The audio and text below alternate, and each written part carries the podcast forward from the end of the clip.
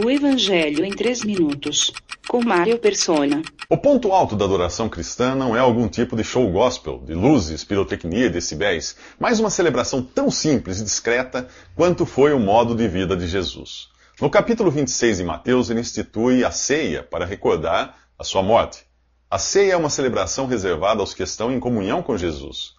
A ceia do Senhor foi tão deturpada que hoje até organizações ocultistas, como a maçonaria e a gnose, celebram algum tipo de caricatura dela.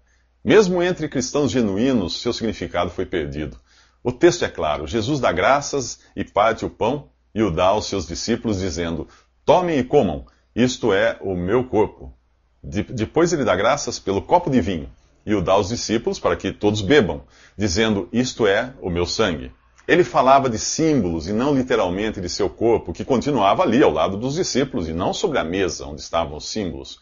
O seu sangue ainda não tinha sido derramado e continuava em seu corpo, e não como é representado pelos símbolos do pão e do vinho, que ficam separados um do outro. Ele fez outras afirmações simbólicas do tipo eu sou a porta, eu sou a videira, eu sou o caminho, e ninguém de sã consciência iria achar que ele estivesse falando de algum tipo de transubstanciação que o transformasse numa porta, numa árvore ou numa estrada.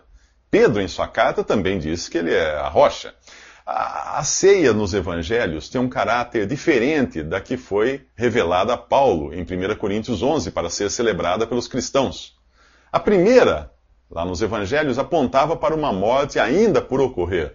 A ceia que hoje celebramos é a recordação de uma morte já consumada. Em ambas, Jesus está vivo no momento da sua celebração. Naquela, porque ainda não tinha morrido na cruz. Nesta, porque já ressuscitou. Portanto, a ceia não tem o caráter de um velório com um corpo presente, como pensam alguns, nem é a repetição do sacrifício de Cristo, como pensam outros.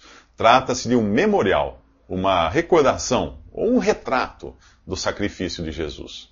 Em 1 Pedro, capítulo 3, diz que Cristo sofreu pelos pecados uma vez por todas.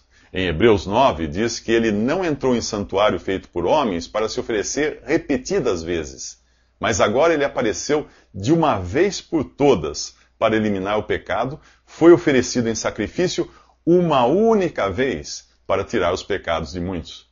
Esses versículos devem bastar para quem crê na palavra de Deus. O pão e o vinho continuam pão e vinho e não têm qualquer poder tipo poção mágica.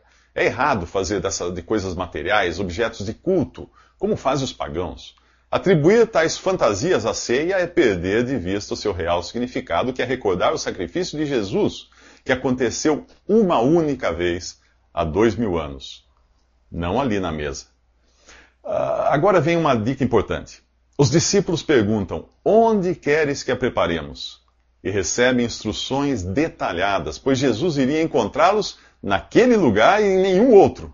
Se eles tivessem escolhido o lugar a seu bel prazer, teriam se desencontrado dele. Antes de decidir onde lembrar o Senhor em sua morte, pergunte a ele. Naquela noite só havia um lugar onde ele ia estar. Nos próximos três minutos, o Getsemane faz jus ao nome.